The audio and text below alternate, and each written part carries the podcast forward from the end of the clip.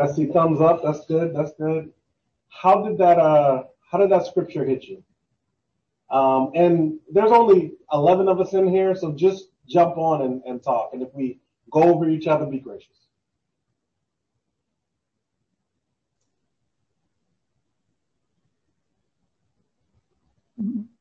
Go ahead, John.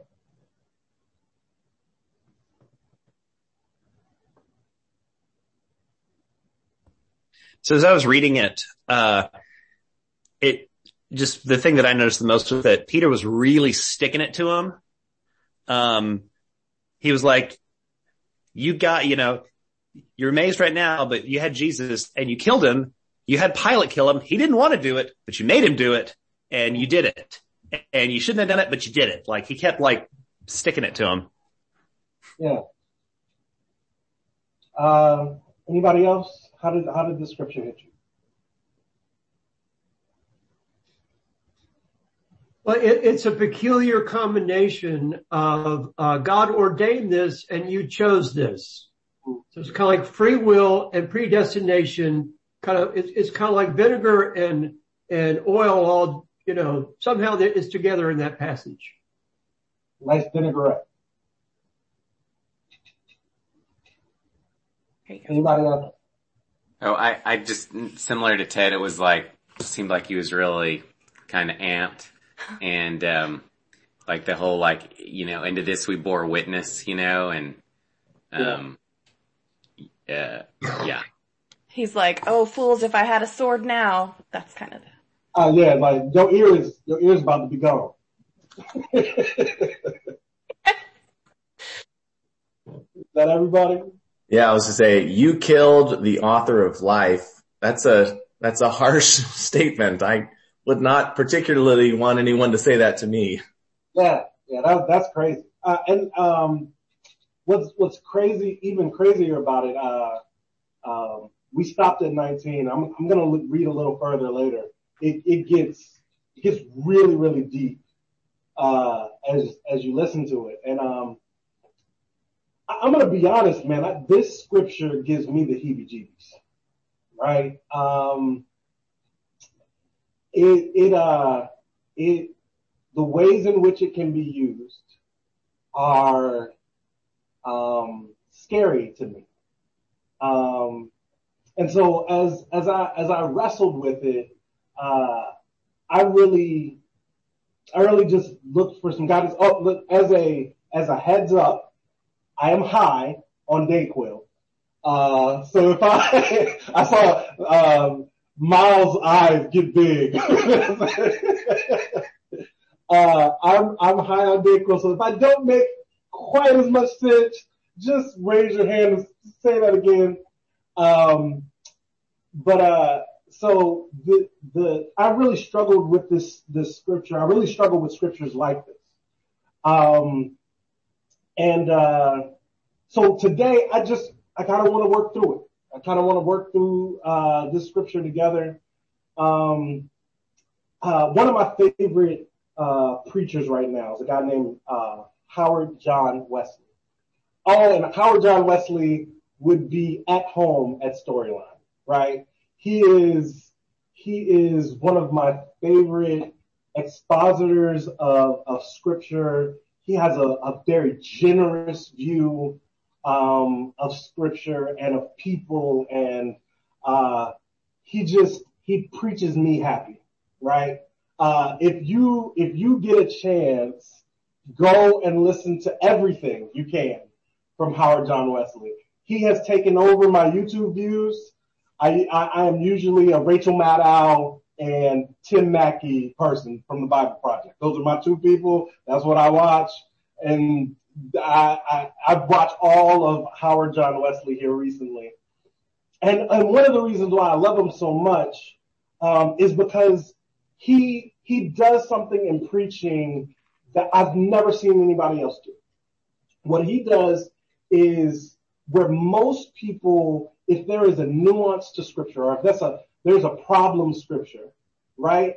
They'll try to account for that problem or that nuance, right? Um, if there's a disagreement in uh, the the genealogy in Luke and the genealogy in Matthew. They'll talk about it and say why that might be okay. Uh, the thing that Howard John Wesley does that is so amazing is that he preaches into the nuance, and and I find it so amazing. And and and um, I all and I started to wonder like why why does he do that? Why what what about him makes him do that? And I, I came up as I as I started stalking him on YouTube. Uh, I came on uh, uh, uh, about a um, a video where he says his view on being a pastor, being a, a preacher, and he says, "My job isn't to make you think what I think or believe what I believe. My job is to make sure you're thinking." And so I, I, I want us to think today together. I don't want you to come to the place where I believe I have specific beliefs on this scripture. I, I don't want you to, to think how I think, but I want to, I want to help us think about this scripture today. And I think, um, the, first question that comes to mind is why is, why is Luke, um, why is Luke putting these words in Peter's mouth? Right? As, as, as Luke sits down and he, he, he probably wasn't there, right? Um, and this is years later him writing about it. So my imagination is that he sat down with Luke and was like, you know, remember that time you, uh, healed the guy outside of Solomon's porch? What, what was that like? And I, I, I imagine that Peter was like, you know that, that, that sermon that I preached about fellow Israel, Israelites? Uh, it's something like that. And so Peter, Peter, Peter, Luke takes, um, what he knows of Peter he takes the reports of what Peter said and then he puts it in this moment at this time. And it makes you wonder why. What is, what is Luke trying to get across in this moment? As like Ted said, as, as, as, uh, as Miles said, it's pointed. It's, it's, it's difficult. Um, and so, you know, is, is Luke making an accusation here? Is Luke using this moment in his story about uh, the gathering disciples into apostles as they become witnesses and as they begin to to uh, glorify the name of Jesus and and make more disciples? Um, is he at this moment using this moment as an accusation against Jewish people who don't believe in Jesus? Is that what Luke wants to do? And I think we have to contend with that if, if what, if what Luke is doing is making an accusation, that, that has very specific consequences. It, it brings about, um, a, very specific, uh, tone to the whole, to the whole, uh, scripture. So if he is making accusations, at best, accusations cause us to adapt to, uh, I'm sorry, at best, ac- accusations cause us to adopt the truth of others without being able to adapt them to ourselves.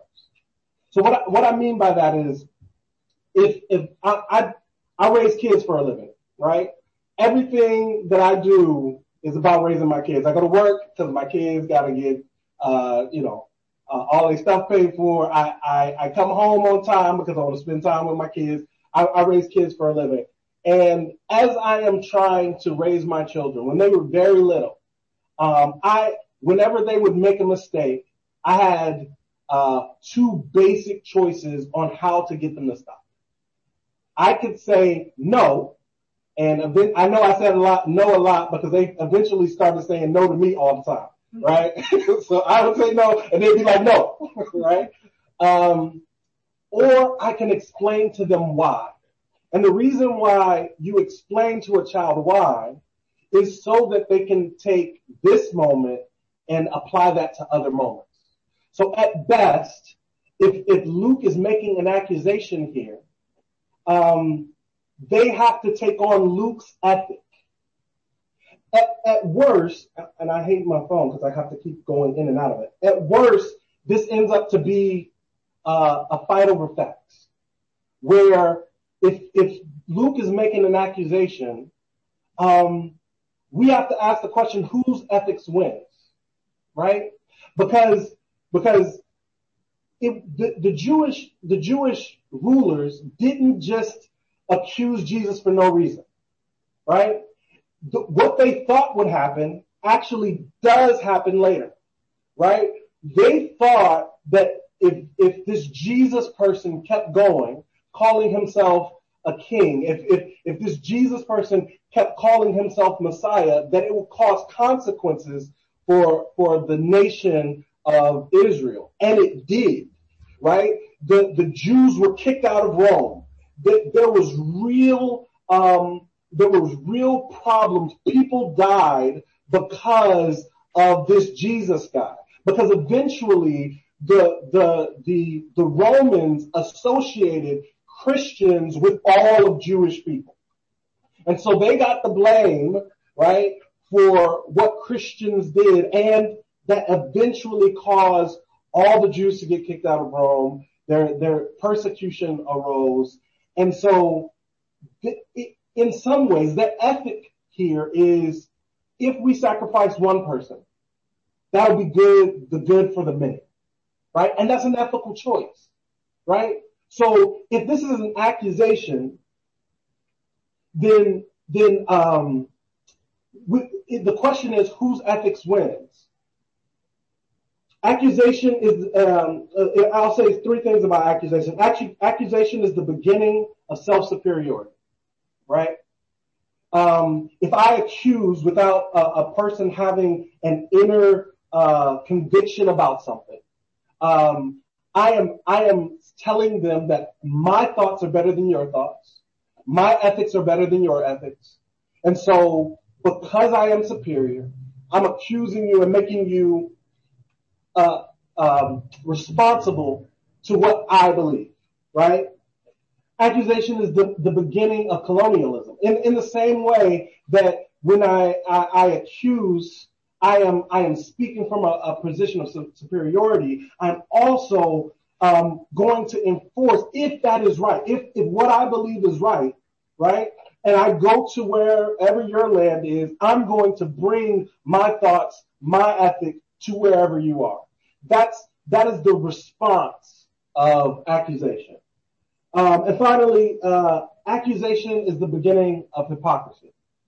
I, I, think one of the things that that doesn't um, that doesn't get shown here is that Peter was just as as as guilty as they were.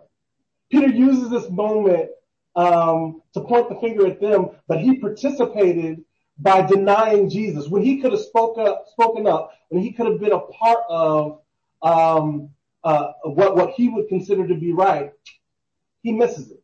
So if if if if what Luke is doing here is accusation, it's just simply accusing other people of doing something wrong, I, I don't know that I'm with it, right? I, I don't know that I am with an a, a, a um, an idea that that uh, that imposes itself uh, from from the thoughts of one person to to the thoughts of others.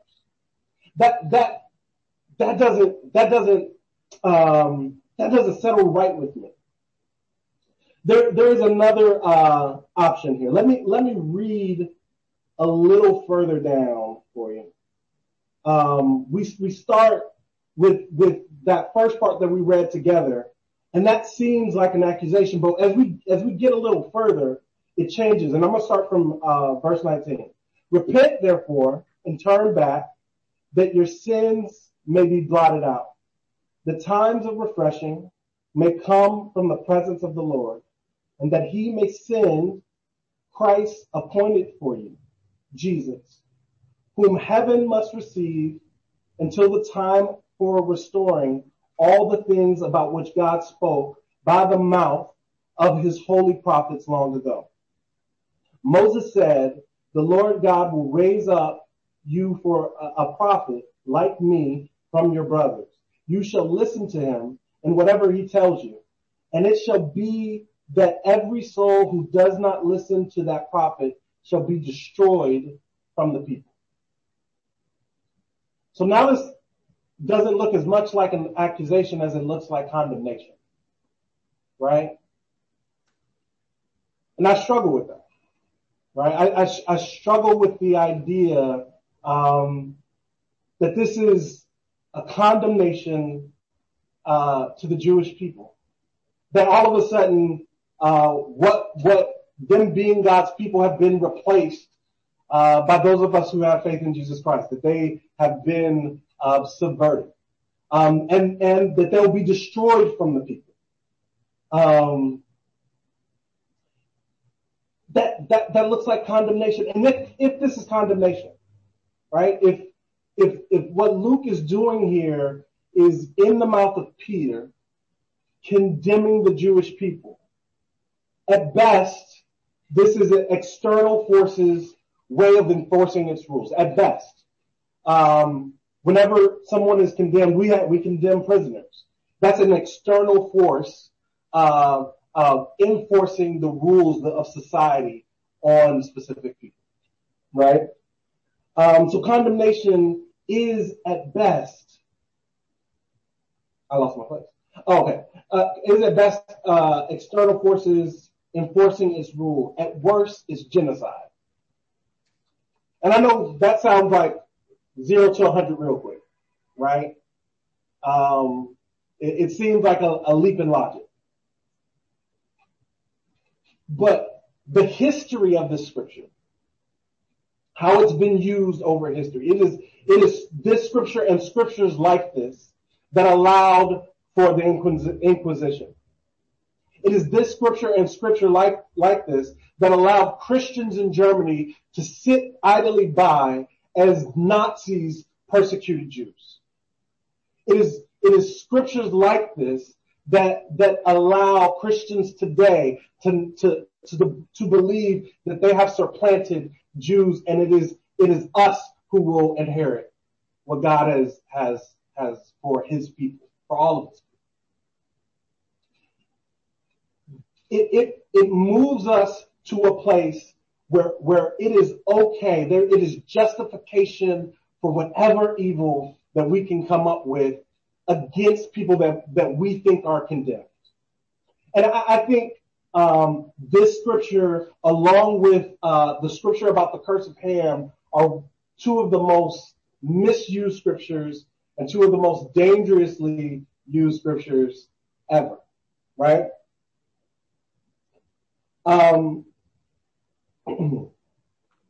I think that I'll say three things about condemnation. Condemnation is the, the end of freedom.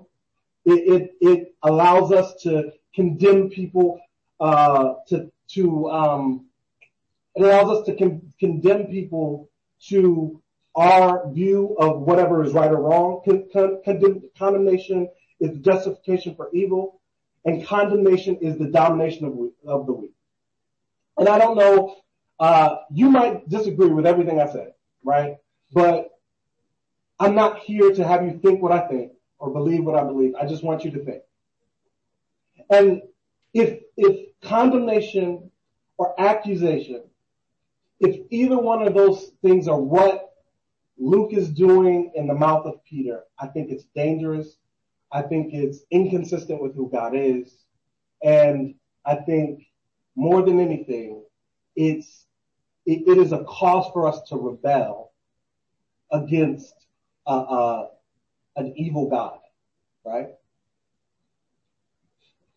If instead there might be something else going on here, right? I wonder if um, maybe it's not condemnation or accusation. Maybe uh, in the same way that that you guys were uncomfortable with with him saying you killed the author of life. That something else might be going on here. Um, what if this is a reminder? What if this is not an accusation at all? What if it's not condemnation at all? What if this is Peter calling them to remember who they are? Like Mufasa and Simba, right? Remember. remember who you are, right? If you, if you pay attention to the language. He, he moves from what may look like exclusionary language to inclusionary language, right? Like in the NIV, there is a, um, there is a way that this is the, the beginning of the, of verse 12 is translated. Verse 12, um, in the ESV, it says, men of Israel, why do you wonder at this? Why do you stare at us? Though by our own power, piety, we may, or by, by our own power or piety, we have made him walk. Right? And so that men of Israel seems like an, an outward, external, um, accusation. But the NIV translates it as fellow Israelites. Right? Peter puts himself in with the rest of everyone else. This isn't an accusation. It, might not be an accusation because what, what Peter is saying is, hey, this is who we are. Hey, fellow Israelites, let me remind you of who you are. Why do you wonder? That, that why do you wonder is, is a, is a, a question to them on what is it exactly, excuse me, what is it exactly that surprises you about this moment?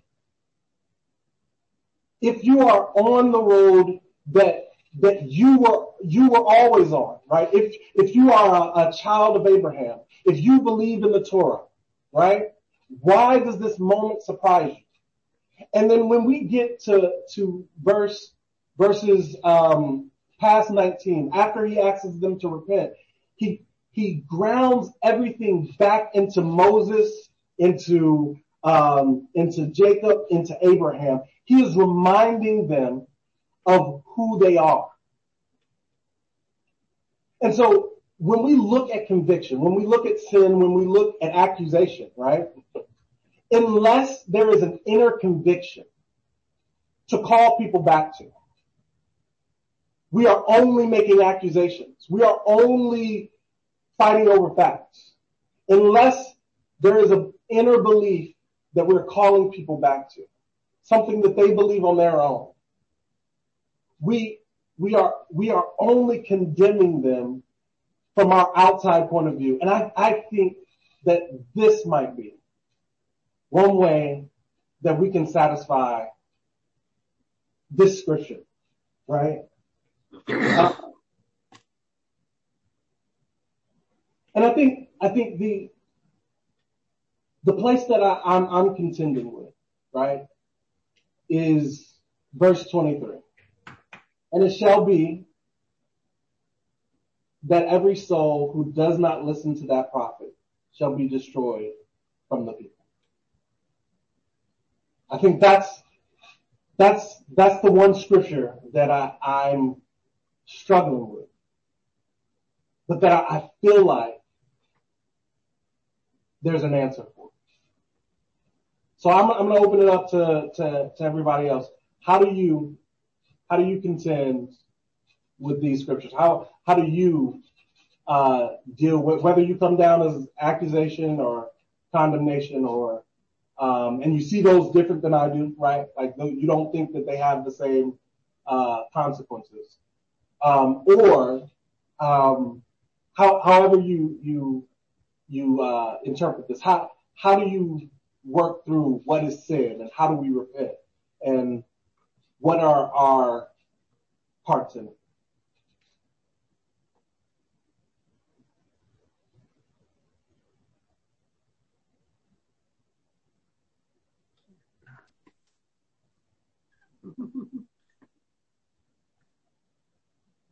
I like that, that note that you called out in the translation difference.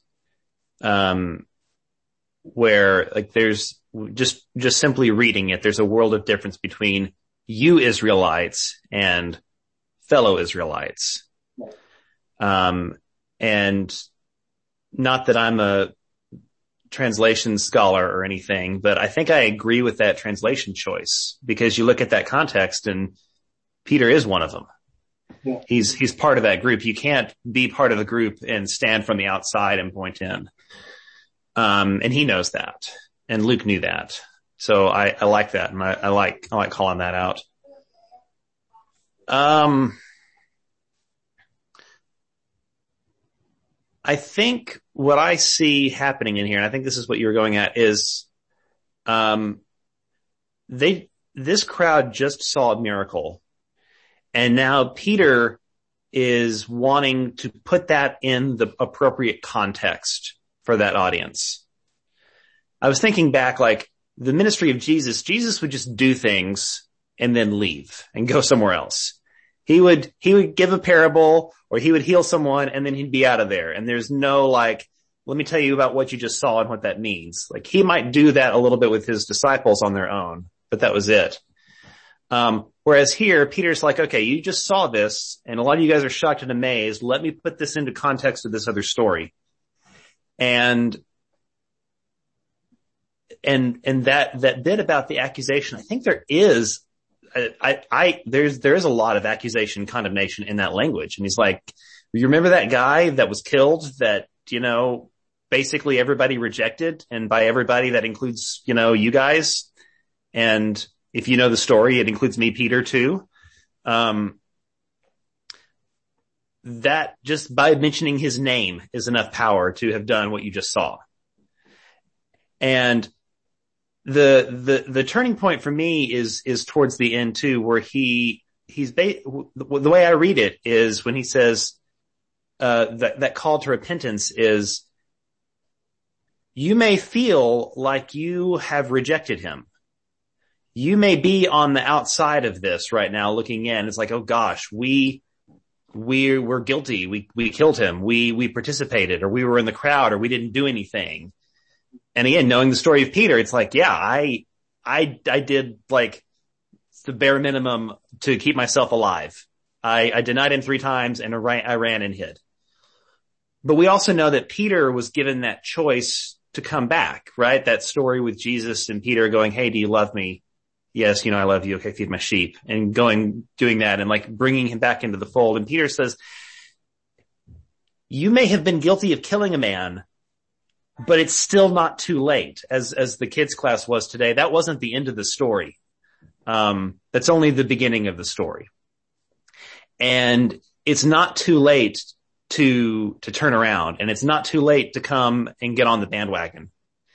And one, one last, one last point like that, the bit about those who do not listen to these prophets will be cut off from the people. Um, the way I, the way I'm reading that right now is we're having a big party and there is, there is something amazing going on right now with those of us that are listening to Jesus and that are following him and that are discovering new life and doing all of this stuff. And if you reject him, you're, you're not part of that and you're missing out on that. But if you if you listen to us and you accept this opportunity to come join the party, then you get to be part of us. But if you don't, you're cut off. I don't know. That's what I'm hearing today. I, and I'm glad you said that because I, I, think, um, yes, there is accusation and condemnation. I think what I was trying to say is if it's only accusation, if it's only condemnation, um, then that's what we're left with. Uh, so I'm, glad for that clarifying point. Anybody else? How, do you struggle? I think this goes back to the conundrum. Uh, did uh, who crucified Jesus? Was it the Romans? Was it the Jews? Or was it God? The answer is yes. You know, it's you know people try to come down on one of those and ignore the other two, and no, it's it's yes. And you know, but Judas betrayed betray God. But then they say, well, he was already prophesied to do that. So was he responsible or was he, was it sovereignty of God that made him do that? Yes. I mean, theology, we got, we got the oil and we got the vinegar. You know, but the seminary, they try to bring those two together. Thank you. You know, there's oil and there's vinegar. Miles? Yeah, you know, I, I was listening to this and, and, reflecting on, you know, what, what John and Ted and, and Duncan, what you were sharing. And, you know, the thing that struck me and just reading through this today is how counterintuitive the kingdom of God often is. And, you know, Jesus spends a, a large part of his ministry saying, you know, you think it's like this, but it's actually like this. You know, you think it's one thing and it's another. And, and I think it's the story of us wrestling with human nature of even as steeped as we are in, I think most of us in biblical culture and things to go, ah, we need to look for the mustard seed. Ah, we need to do these things. Like that's not the seed I'm picking up when I go outside, you know, and I'm living my life, right? Like I want the like acorn that like sprouts into a big powerful oak tree all of a sudden. Like that's fundamentally how I live my life. And, and so I was reflecting on that and I was reading this today and I was thinking about like the story of these, these people seeing this, this result, right? This, that, that has come in power. This person is healed in a miraculous way. And they're like, yeah, where's that oak tree? Like, where's that big strong thing that, like, let me have some of that. Like, is it a pill? Is it a technique? Is it what, what do I need to do? And I was just reflecting on Peter being like, guys, it's not what you think it is and it's hard to see it. And in fact, it was here. You, you like had it and you killed it and, and it's not your fault, but that's how easy it is to miss that you can see it and not understand what it is.